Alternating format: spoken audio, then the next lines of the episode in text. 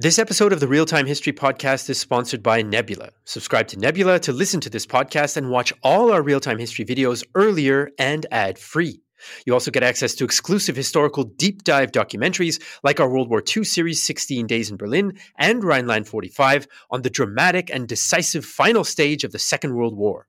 Sign up for Nebula at nebula.tv slash realtime history podcast for just $30 for an entire year and support this show.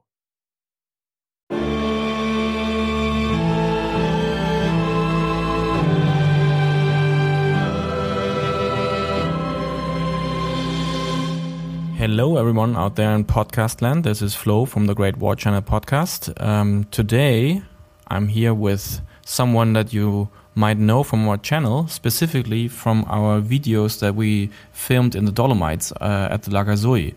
His name is Immanuel, and he will introduce himself to you right now. Hi, Immanuel. Hi, everyone. Um, I'm Immanuel Voigt.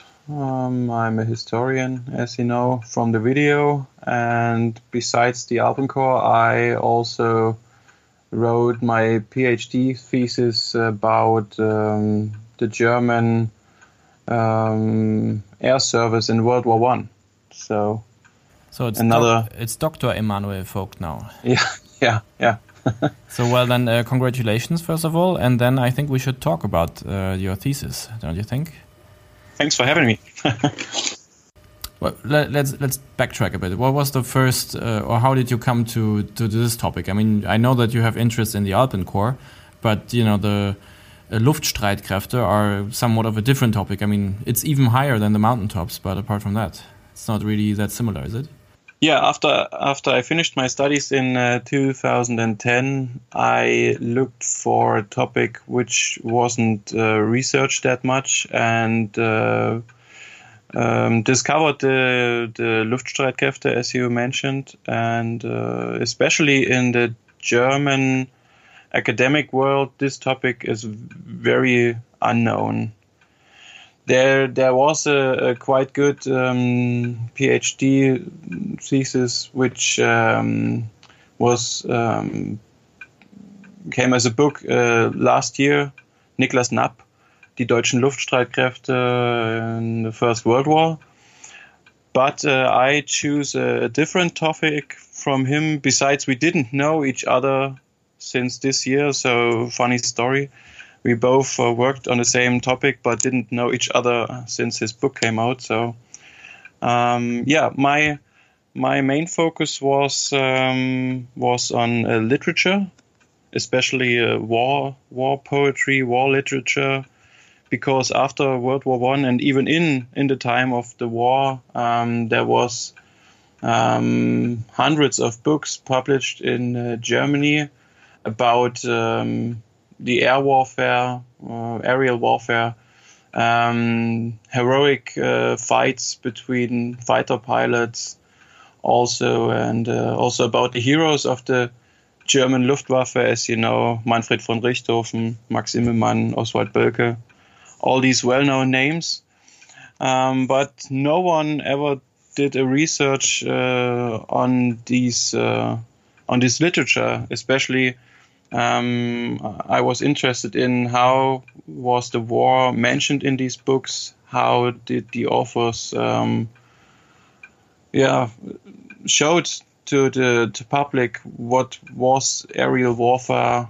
How did the men fight there, and how, which images basically were were publicated in these books? So that was my main focus, and. Uh, it was quite interesting to discover the different types of of uh, images which were created in these books. And yeah, in a second step, I I um, also searched for um, well-known um, former pilots or members of the German Luftstreitkräfte.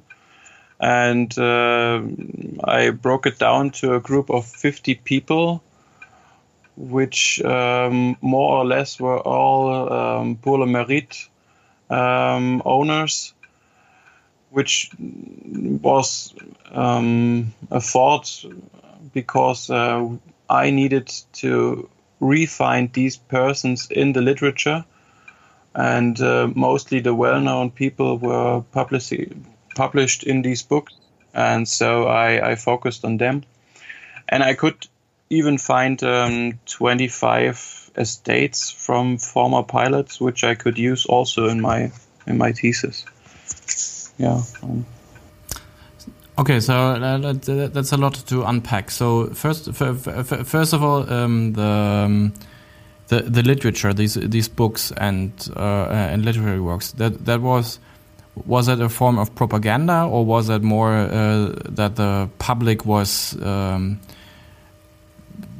viewing these uh, pilots like like stars, and they wanted to find out as much as they could about them, or was it a bit of both, or how how did this yeah, it, it, was a bit of both because um, it was no hidden propaganda because these books were published during the wartime and after the wartime, and um, also interestingly uh, after 1933 when the Nazis gain the when they power in Germany. Thank you.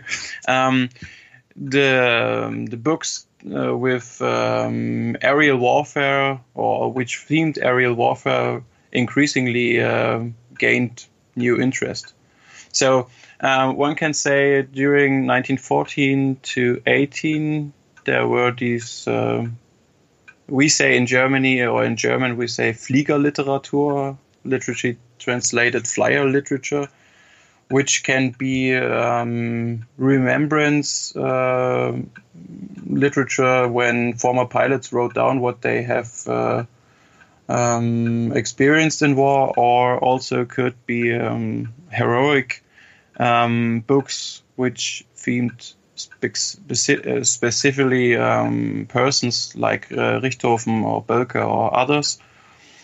But it could also be um, simply broke down to um, technical um, books, which only focused on, on, on the machines and uh, weaponry or stuff like that. So, but I focused uh, mainly on those books which uh, one were written by former pilots or former members of the Luftstreitkräfte. Yeah, basically I focused on uh, or mainly focused on these books which uh, um, were written by former members of the German Luftstreitkräfte and which contained uh, combat experiences or uh, were written by uh, Kriegsberichterstattern. These are war, war correspondents. Yeah, yeah.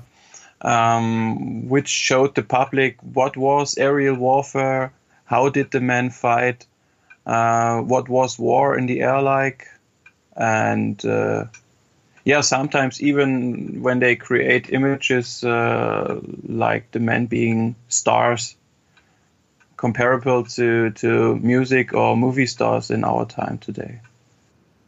And uh, those books which contained technical stuff like um, which focus on uh, weaponry or or um, the the machines the the men fly, flew um, were not in my interest because I mainly focused on on these topics I just mentioned. I so on on the one hand there was this uh, interest in what air combat was like, um, and the people wanted to find out more since there were kind of stars. But on the other hand, it was probably heavily censored and used to shape a certain image of the the German army, wasn't it? Especially during the wartime between 1940 and 18 um, all books which wanted or which the, the authors wanted to publish needed to be censored by the army high command. They even had an own um, own um, censor for that. The maybe most um, interesting or most known book is uh, Manfred von Richthofen's The Red Fighter Pilot, der, der rote Kampfflieger, which later, when uh, uh, a historian Fernando Esposito uh, found out in the archives of the uh, Ullstein Verlag in Berlin that the book even uh, wasn't even written by uh, Richthofen because um, a former major or former captain um, Erich von Salzmann had uh, the or had the allowance from uh, Richthofen that he can do with the manuscript what he wants in the sense of that uh, only the book have to be written in uh, in favor of von Richthofen. So this is exactly what you mentioned. So that these books had to create a certain image or a certain yeah a certain image is maybe the best expression to to show the public um, which kind of war the high command wanted to give out to the people or would want to show to the people. And how and how did that uh, change after the war? Um, after the war, there were mostly those kind of um, literature that um, showed the remembrance side of the war. That um, um, yeah, former members uh, remembered what they had experienced or what they had done uh, in the war, and especially after um, the Treaty of Versailles, one can read a lot of uh, anti-Versailles propaganda, which cut down the German Luftstreitkräfte to zero, as you know, and uh, you find often often books or shorter abstracts that um, that yeah um, wanted the, the the Luftstreitkräfte or Luftwaffe back, and uh, especially after 1933, those uh, rise increasingly. So we have mainly we have uh, maybe four stages in these publications. Um, there were a lot uh, in the wartime, 1940 to 80, 18, and uh, after that mm, there were very few books which were or came out, and um, in the end of the Weimar Republic, um, maybe around 1928. Uh, it increases more and more, and uh, after 1933, it increases uh, as much as you can imagine, I think. And interestingly, um, after the Second World War uh, began in 1939, um, the interest on uh, World War One pilots and World War One um, Luftstreitkräfte uh, went down because the new Luftwaffe aces or new Luftwaffe heroes um, began to get into the focus of the Nazi propaganda. So. Okay, so so we have these different stages, which are all basically aligned to political goals, you could say. But nonetheless, you can you still investigated what you can actually learn about combat and combat experience in these books. So how how how can you you can find out something about actual air combat at that time if you read these books? Uh, more or less, yes, yeah. But it was broken down to reach a wider um, um, pub, public, I would say, because um, the public didn't want to read a specific um, abstract about aerial warfare, but they wanted to to have uh, or they they wanted to read um, uh, thrilling experiences heroic uh, fights and stuff like that. So um, a bone dry uh, abstract about aerial warfare wouldn't find any or wouldn't find so much uh, readers like a thrilling thrilling abstract uh, which was uh, maybe even written by some uh, star of the war some some war hero. So yeah. Which was even the goal of these um, of the of, of the publishers if we maybe um, come back to to Richthofen's um, The Red Fighter Pilot, this book uh, was published in 1970 in the Ullstein Verlag, Berlin, and came in a paperback, a small book for only one mark. So it was very cheap. It reached a very high um, circulation. Thank you. And uh, so you can say those books often, especially in the wartime, came in, in, in, in high circulations. and uh, were cheap to buy, so found a lot of readers, which might even um, explain why um, German, especially the fighter pilots, were so popular at the German um, society. Okay, so um, and um, were you also able to learn something about um, the pilots themselves through through what, what they wrote and everything? I mean, I think uh, especially let's say from von Richthofen again, there are like a few different popular characteristics about him. You know, some people say he was very determined and uh, even egoistic or something. But so is is there something like a personality in these books, and can you learn something about the actual pilots themselves, even though you know it might have been written with a different goal in mind? Um, yes, yeah, but um, you have to keep in mind that those books were written for specific reasons, and that's that's also an interesting point which I uh, focused on my in my uh, PhD thesis. Um, because um, to get down these um, these things I wanted to to learn or research out of these books, I um, I um, um, took 200 books um, for my for my work and um, read them all, of course. And after I read these 200 books, I uh, I created um, different um, characteristics or um, things you can find in uh, a lot of these books or in these abstracts which I read. So, so after I read these uh, 200 books, I um, created different characteristics which I could find in most of them, and um, especially for the fighter pilots, which were mostly associated with uh, aerial warfare, one can find a lot of um, things that were described that these men had. Like they were cold blooded, they were daredevils, they were sportsmen, also they were mechanics, or a lot of a lot of uh, these um, a lot of these books um, claimed that these men were modesty in their way. Um, yeah and, and things like that. So one can can see that that these men or that a certain image was created to to show these men to the public.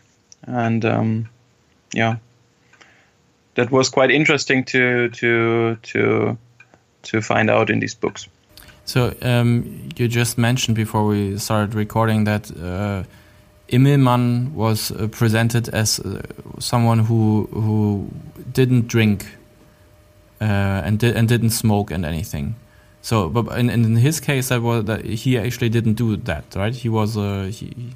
Yeah, he he was a true abstainer. He also didn't eat uh, meat.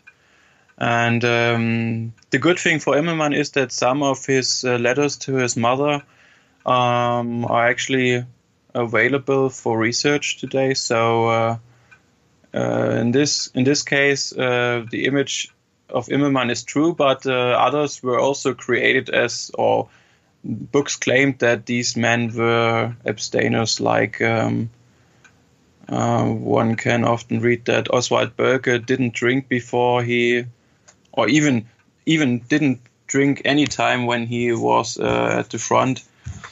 Um, another book uh, from um, I think 1938 or so about Adolf Ritter von Tutschek claimed that he only drank milk when he was at the front and never never used the opportunity like his comrades to drink alcohol so and he was bavarian so that's very unlikely that it is true this is true yeah yeah maybe yeah that's that's that's a, a good point too. Yeah.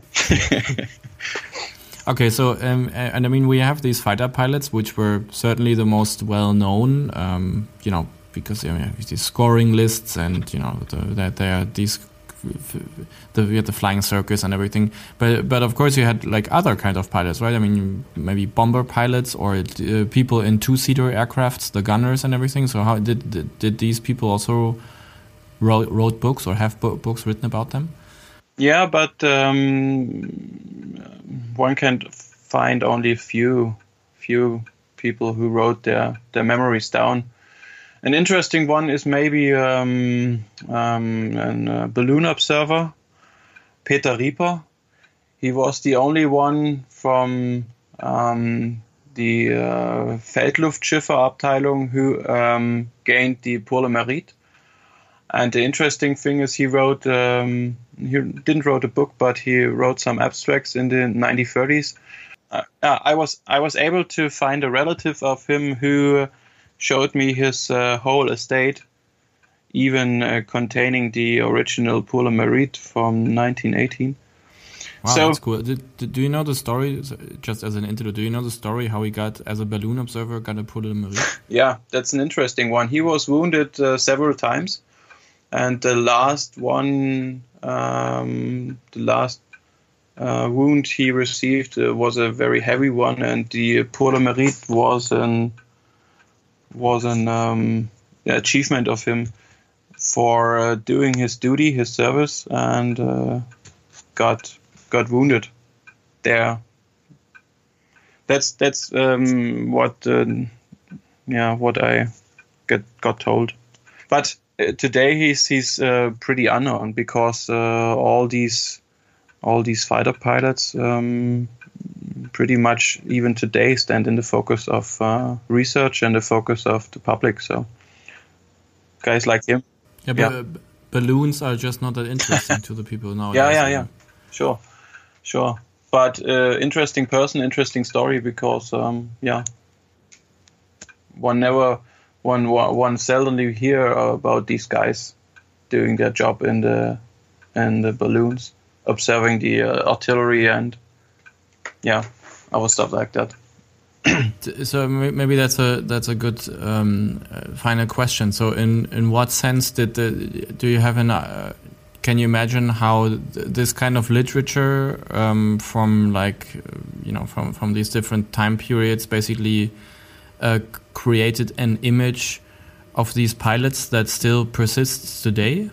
Mm, maybe not in Germany, but in uh, especially in the US and uh, the UK, um, the aerial warfare is very popular, even today.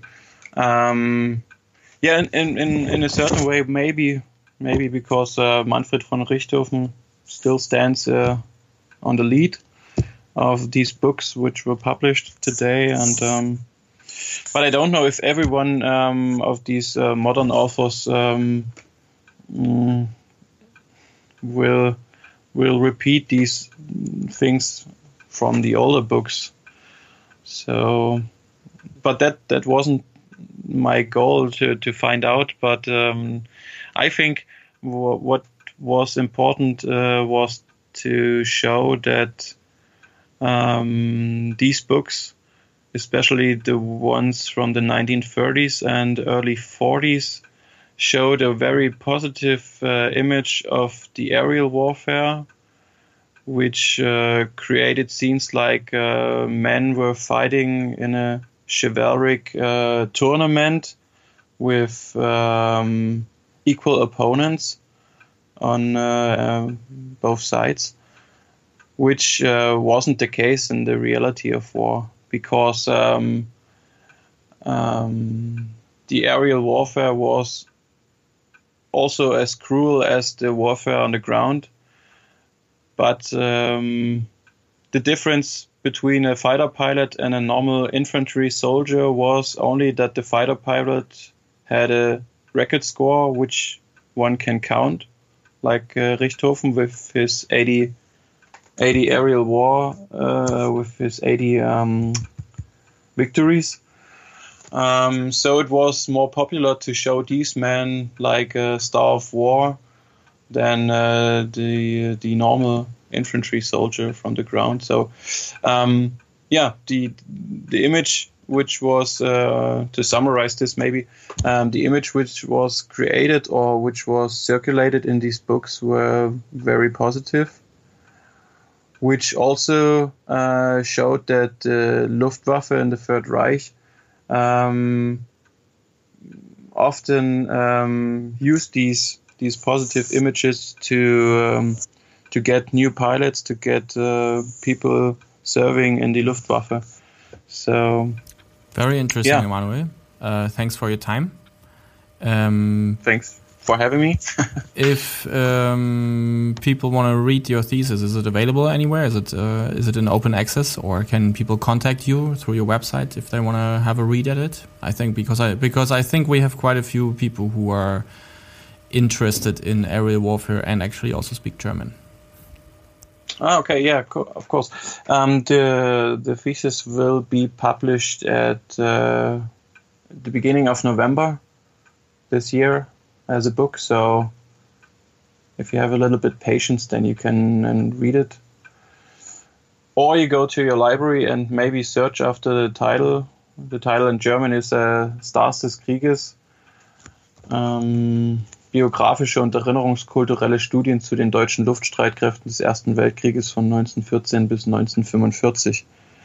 So it is uh, available in a in a printed version, but the book version will be coming at uh, the beginning of November. Cool. Very much looking forward to that. And of course, if people are interested in your work uh, about the Alpenkorps and mountain warfare, they can also find that by just looking for your name on Amazon, which is mm -hmm. what I did, for example. Or, of course, uh, ask your local book dealer.